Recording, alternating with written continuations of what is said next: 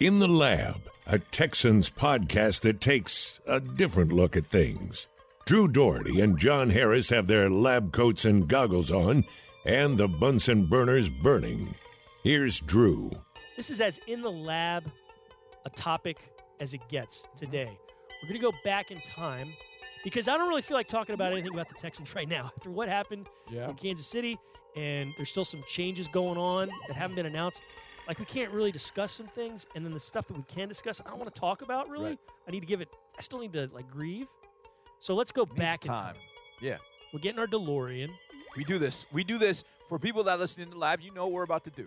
For those that are new, this is one of our in the lab dork out sessions. Yes. Big time dork out sessions that Drew and I really like. But if you're a Texans fan, and especially a fan of Texans history, you'll love our in the lab. We're redrafting the 2005 Texans draft class. And before we do, we want to point out hindsight's 2020. We're not blaming anybody. Right. We're not dogging anybody. This We've- is hard to do. We've done this with Rick Smith drafts. We've done this with Charlie Casserly drafts. Mhm. Not dogging those guys at all.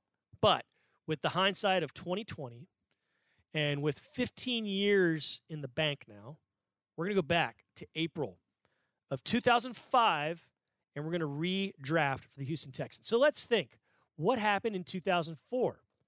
Texans went 7 and 9. They had a chance to they had a chance to basically finish 8 and 8, didn't they? Yeah. Uh, in December there was a chance they could go and be about 500. Yep. So they were 7 and 9. That meant they had the 13th pick in the draft.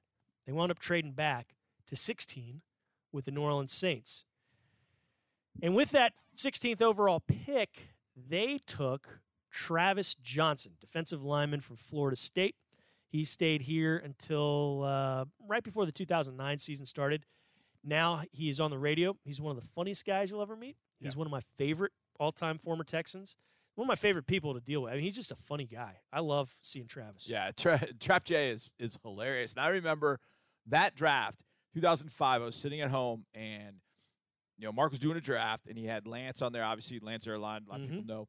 And so Lance is a good buddy of mine. He said, "Hey, we're going to call you at certain times to have you talk about these picks." And so they picked Travis Johnson, and I'm sitting at my home in North Carolina, and I know they're about to call, and I'm like, I'm not sure what to say because Travis was a bona fide four-three three technique, Mhm. like a four-three defense three technique. Like he was tailor made for that. Penetrate, get up field. and the Texans were running a three-four at the time, and I thought this is not Yeah. a great marriage of player and scheme. And I was worried about that. And so I'm like, how do I say this positively? And so I just tried to say to Travis, like, the player himself can be very disruptive, you know, those kind of things. But the fit itself was not not perfect. Yeah. But I will say, I'm glad that it happened because, like you said, Travis is one of the guys I, we see all the time before games. He has such re- he's got a really good spirit. I just love being around him. He is he's awesome. In 2013, the wreckage of a Texan season where they lost 14 games in a row. All the home games here, Travis and I did a pregame hit for the Fox Southwest show. Yep. And I'm darn glad he was there with me because he made things light, he made things interesting, and he, he kept it kept it cool. I mean, it was good to have Travis along for the ride. And Travis, if you don't listen to him on the radio, you should be. He and Wade Smith have a great show on Sports Radio 610. But with that big preamble, if you had to do it over again, there were a lot of good players taken after Travis Johnson in that draft.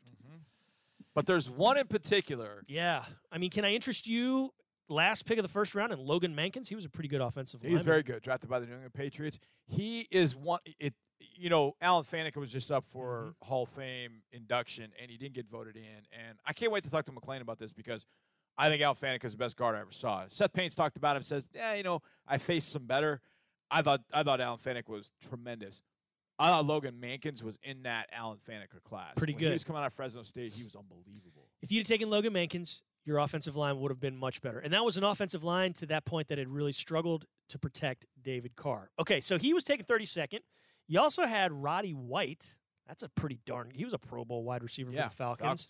Put him opposite Andre Johnson. Shh, you're cooking with some gas right there. But John, we won't um, dilly dally anymore because at 24th overall, Aaron Rodgers was taken by the Packers. So Texans picked uh, eight spots before at 16, they could have had Aaron Rodgers. Now, you couldn't take him really at that point, I guess, because David Carr was there, and it looked like incrementally the Texans Yeah. were getting better. But man, a Hall of Fame quarterback, maybe the best. There are people who argue that he's the best. I wouldn't say he's the best ever, but there are people who argue he's the best ever to do it. Was sitting there for the taking.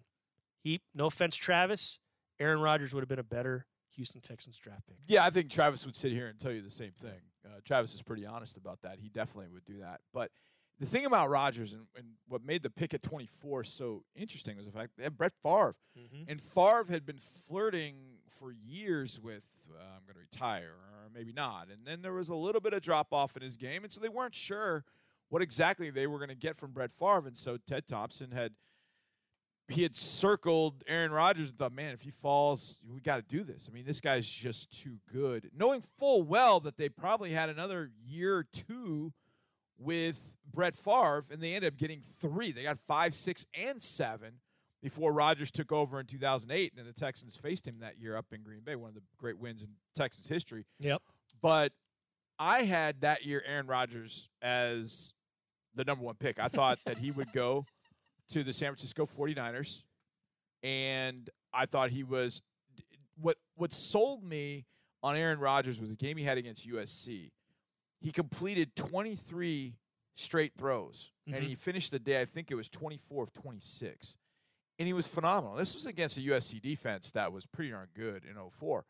So I was I was convinced this is the guy. He's got to be, and I and I liked a lot. What it's funny because now I would probably take Alex Smith because Alex was a little bit more of a mobile guy. Right. But coming out of Cal, Aaron Rodgers was not a finished product. This would have been a perfect situation because you had a. I mean, David had a really good 04. and then 05, everything just blows up. So going into 06, you would have had Aaron Rodgers sitting there. Are you ready to make a move? Are you not? Gary Kubiak would have taken over. Could you imagine I- He, I Aaron mean, Rodgers in Gary Kubiak's offense? in any offense, Aaron Rodgers tremendous, but Wow. in that one, Oh my goodness. with his deceptiveness as far as ball faking, I mean, his accurate, he would have been awesome. With Andre Johnson alongside, mm. That would have been something. I else. mean, holy smokes. yeah, Now that th- there's so there's such a butterfly effect to this because now you don't have to make the deal for, Schaub, Schaub. Yeah, Now you didn't give up. I don't think I can't remember. You didn't give up a lot for Schaub. I don't. swapped one. You swapped swap places. yeah, you then- swap places, and I think there were a couple other maybe some shrapnel moves. So you didn't give up a ton for Schaub, but you don't have to make that that particular move now. And if you still have Aaron Rodgers, I mean, who knows where you are in, in following years? But Right. if you have Aaron Rodgers, just think about it this way: if you have Aaron Rodgers in 2011, just think if everything else is the same, everything else played out the exact same way, but Aaron Rodgers is your quarterback in 2011. First of all, it probably happens before this, but in 2011, Yeah, you, you'd be you able to, win the Super Bowl going away. And you'd be able to close. invest resources in the defense like you're talking about sooner. Yeah. You know, you'd, you'd spend that 08 pick on Duane Brown probably. Yep. But, well, and hell, who knows what you'd be doing? I mean, in nine, you you go Cushing, and that was great for your Maybe. I mean, you but you'd be picking lower probably because you got Probably, Rodgers yeah. and you're winning. So okay, well, if you don't, that's the beauty of this. We're going too far down rabbit holes. no, I know, but that's kind of the fun is that. Yeah. well, but if you don't get Cushing, guess what you do? You go get Clay Matthews. true. Yeah, because he He played went, with he went a few picks later. Rodgers later. Okay, the Texans did not have a second round pick in 2015 I was looking this up. 20, 2005 I looked this up. So the Texans would have been picking because this was the uh, number 47 and they traded it to the New York Jets. Now, I can't I, I'm trying to find what the trade was. Is that part of the Babin deal from before? Oh, I but was it with the Jets? I couldn't remember. I don't know. It might have been. It might have been. Um, I, I think you're you're maybe right because I was in 04. I bet that's what it was. So the Texans would have been at pick 47, but instead the Jets stayed at pick 47 and they drafted a kicker, Hmm. Mike Nugent from out of Ohio State. Good kicker, but I don't know. You need to Yeah. spend a two. So the guy. Texans didn't have a pick until the third round when they were picking at number 73. And for their third round pick, so the second guy they took in that 2005 draft, they took a running back. And that running back played less than two seasons. He rushed 51 times for 197 yards and scored two touchdowns. Not good production for a third round guy that you spend a pick on. It was Vernon Morency. That was a seven third overall pick. So instead of him, they could have taken a, def- a pass rusher in Justin Tuck. Yep. Now, would he have been a perfect fit for that defense? I don't know, but he was a guy who had double digit sack seasons four different times in his career. I think you could have made something work with Justin Tuck. 66 and a half sacks in his career. Had a lot of TFLs as well, double digit TFLs, one, two, three, four, five, six times. He was uh, one of the mainstays on that New York Giants defense that twice won a Super Bowl. Yep. You could have used Justin Tuck. Yeah, I don't think there's any question you could have used him. Again, kind of back to my point about Travis, you were you were more three four at the time. Now, Tuck could he have been an outside linebacker stand up? You ended up making Mario that when Wade Phillips got here Right. later. But if you bring Tuck in and you start making some adjustments, I would imagine you still draft Mario Williams number one in 2006. But who says you're drafting number one in 2006? If things start going south in 05, maybe you turn it over to Rodgers as a rookie. Maybe you Mhm. don't pick number one. Maybe you make a few. Maybe you're picking a few picks later on um, where you're not picking number one, and you maybe you don't pick Mario Williams because you have Justin Tuck. But to me, it's Tuck. The only other the only other spot I even look at, and I just know the Texans would have never, ever considered a guy a few picks later that the Rams ended up taking. That was Richie Incognito. There's no way, although Incognito was maybe the best offensive lineman on the board left at that particular moment all the way through. So you could you could have uh, you could have gone in that direction, but I think Justin Tuck is absolutely the pick, no doubt. Now, the Texans, with their 114th overall pick, went with a wide receiver who wound up making a Pro Bowl, and he was he was really more of a return guy, Jerome Mathis, Mhm. fast as the wind. I mean, that's that's not a bad choice at 114 overall. But how about I do something else for you, John? Since you took a running back initially with your Yep. uh, third round pick, I know where pick you're before, and since you kind of went after the return guy route, why don't you do both and get a guy who's going to stick around a little bit longer? And why don't you take none other than a hold your breath guy? And who's a hold your breath guy? Well, a hold your breath guy for me is somebody you hold your breath when the ball goes in the air to that guy because if he catches it, something nasty might happen. Hold your breath guys for me have been early AJ Green, Mhm. Rob Gronkowski anytime, Oh man, Tyreek Hill Tyreek now. Hill, Yep. And this guy, Darren Sproles. Darren Sproles, wow. What? He's just finally retiring. You said you, you said it kind of the nice way. I wouldn't say it the nice way. He, he's to me he's the oblique player, like Yeah. oblique. Yeah. like a word that I can't say on this podcast, but I would say out in the open when nobody's, you know, kind of standing around me on the sidelines. Because when Sproles touches it, and I mean that even goes all the way to last year in 2018 when we faced the when we faced the Eagles up in Philadelphia, he's still making plays. Carved him up. yeah. I'm like, oh God, can Sproles just go away? Because every time he faced the Texans, whether it was with the Chargers, the Saints, the Eagles, that guy found a way to do damage to us in a big, big way. Seven punt returns for a touchdown in his career, average nine and a half per punt return. That's good. He's getting you a, he's moving the sticks, giving Yep. you 10 yards. Kick returns, he scored twice on a kick return in his career, so that's nine career return touchdowns. He can play running back. He can be a slot back. He's a weapon for your guy, Aaron Rodgers. Yep. He's a nice complement to an Andre Johnson.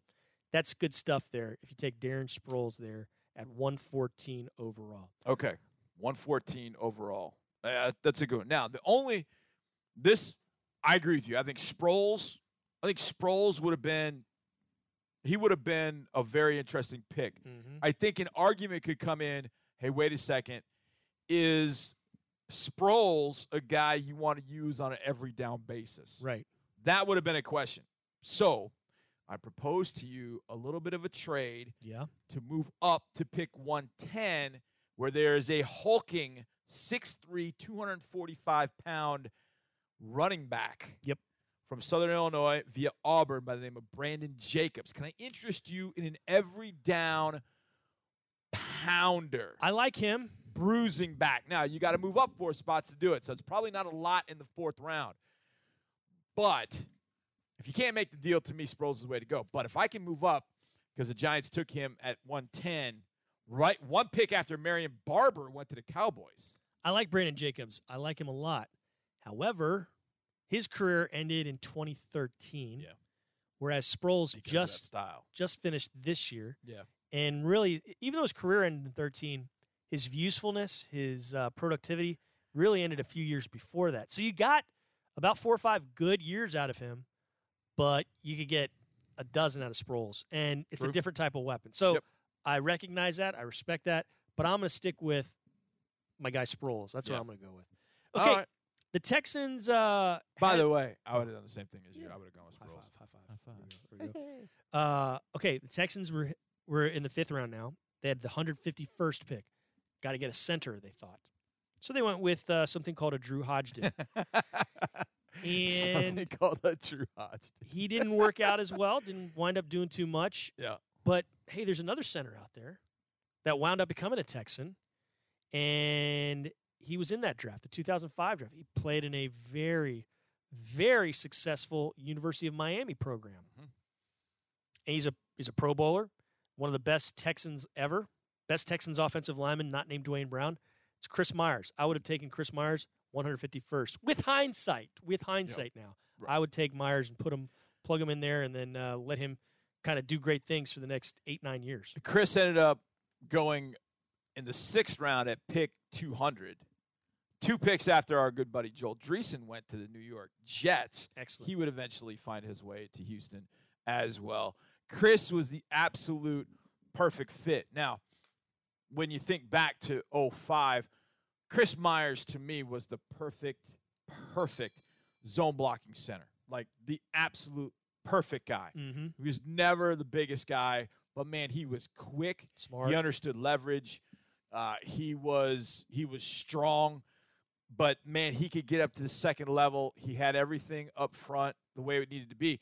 Chris is perfect for Gary Kubiak's zone system. Mhm. Now, you know a lot of times the way that drafts are that you draft for that particular system.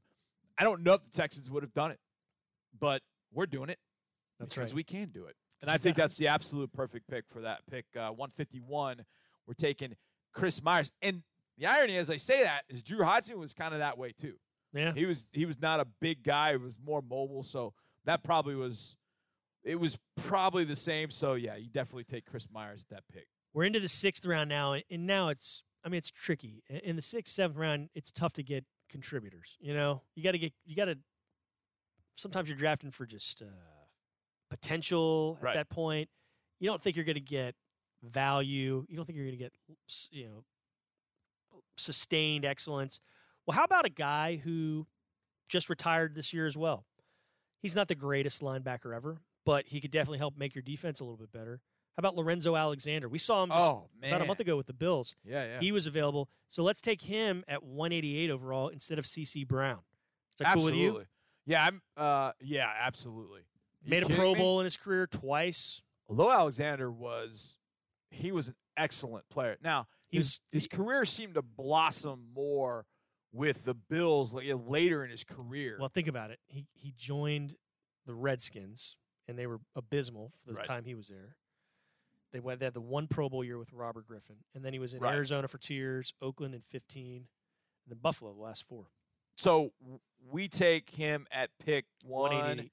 188. Mhm. Okay, what's our what's our next pick after 188? All the way down to 227, and it's Okay, I'm going to present to you a, an option. I'll present to you an option. okay.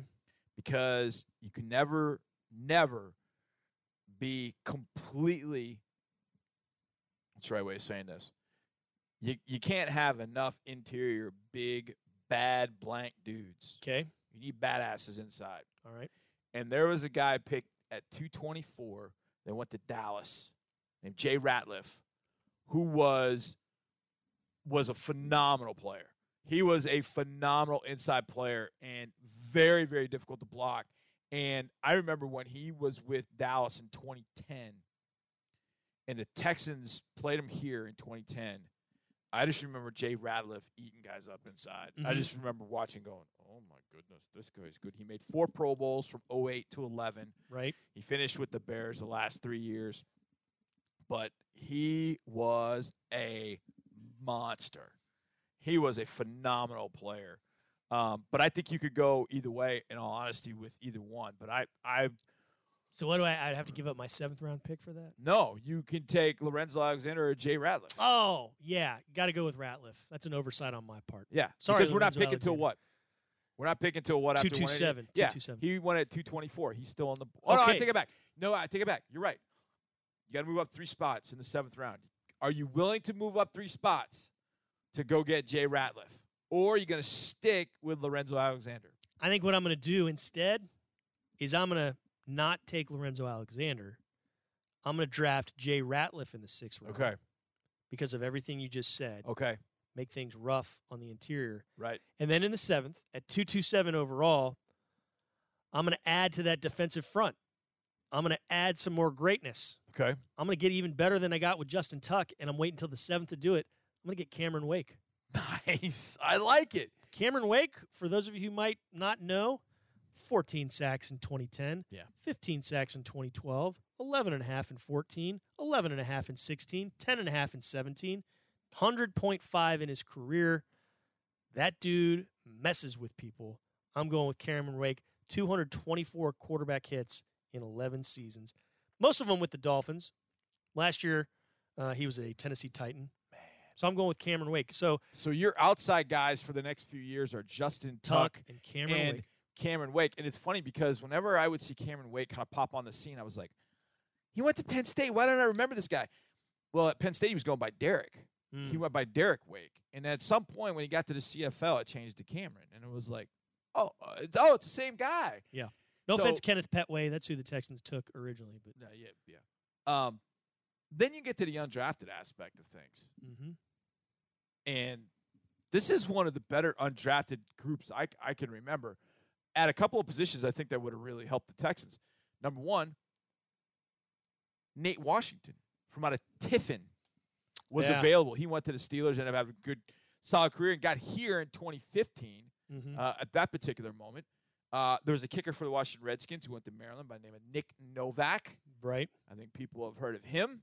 Yes. The Steelers also signed. My goodness, the Steelers signed one, two, three. Wow, they had a fullback out of Shippensburg. You know where Shippensburg is? Anybody know where Shippensburg is? It's in Pennsylvania, because that's where he ended up. Pittsburgh. John Kuhn. Oh, yeah. Mhm. as the Packers fans would say. This was a really good. Brandon Browner signed with the Denver Broncos, but good made his money back, with yeah. the Seattle Seahawks. So there was a lot left on the bone for teams in the undrafted realm. But when you go back and you look at it, we'll recap it here. The first round, we took Aaron Rodgers. Hall of Fame quarterback, so you're Yeah. you're going to be better there. Pretty good. Justin Tuck, Improving who ended up going rush. to the Giants, who was a tremendous Pro Bowler with the Giants. In the fourth round, you go with Darren Sproles. So it's another weapon next to Andre Johnson, It- at the fifth round, we took Chris Myers. good offensive lineman. The sixth round, Jay Ratliff ended up being a Pro Bowl Nasty on interior the guy. And in the seventh round, we took Cameron Wake, who turned into a Pro Bowl edge rusher. We've done this a few times. We've done this a few times. I, I'm trying to think all the different years we've done.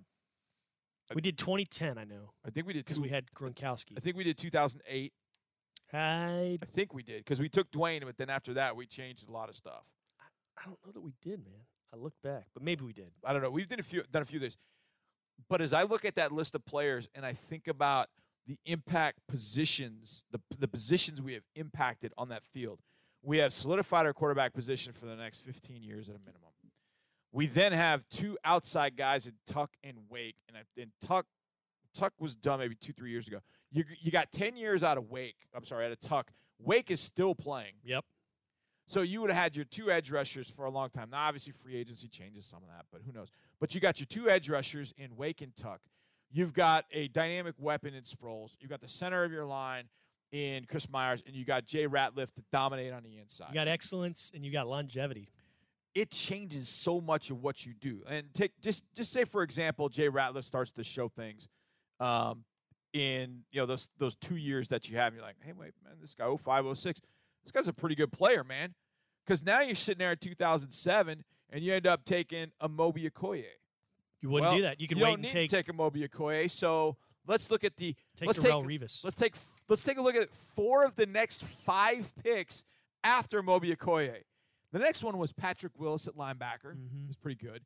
Uh, the next one was Marshawn Lynch at running back. Could you imagine having Marshawn Lynch with Sproles, with Aaron Rodgers, with Dre? Yeah.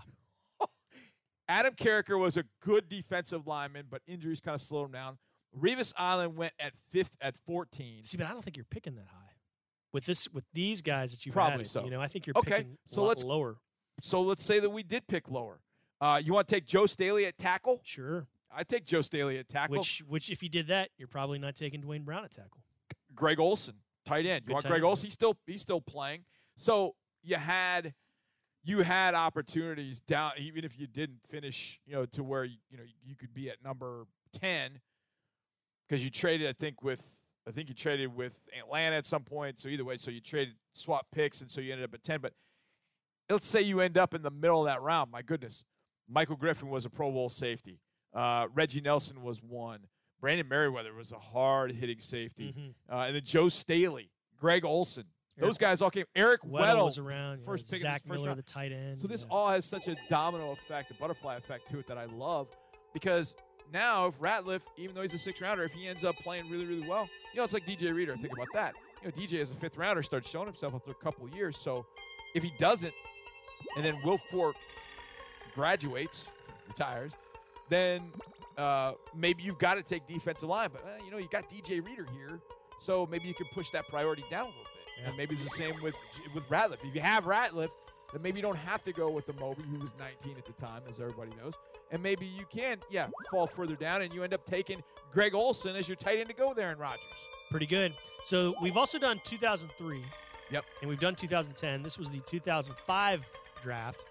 And next week on In the Lab, we'll have a fun edition. Not going to be a redraft, though. We'll do something different because we got to mix it up. We got to space out these redrafts. But rest assured, later on this offseason, maybe in about a month, we'll do another redraft of a Houston Texans draft from the past. It's going to be a fun time. John, thank you so much. It's good. This has been In the Lab.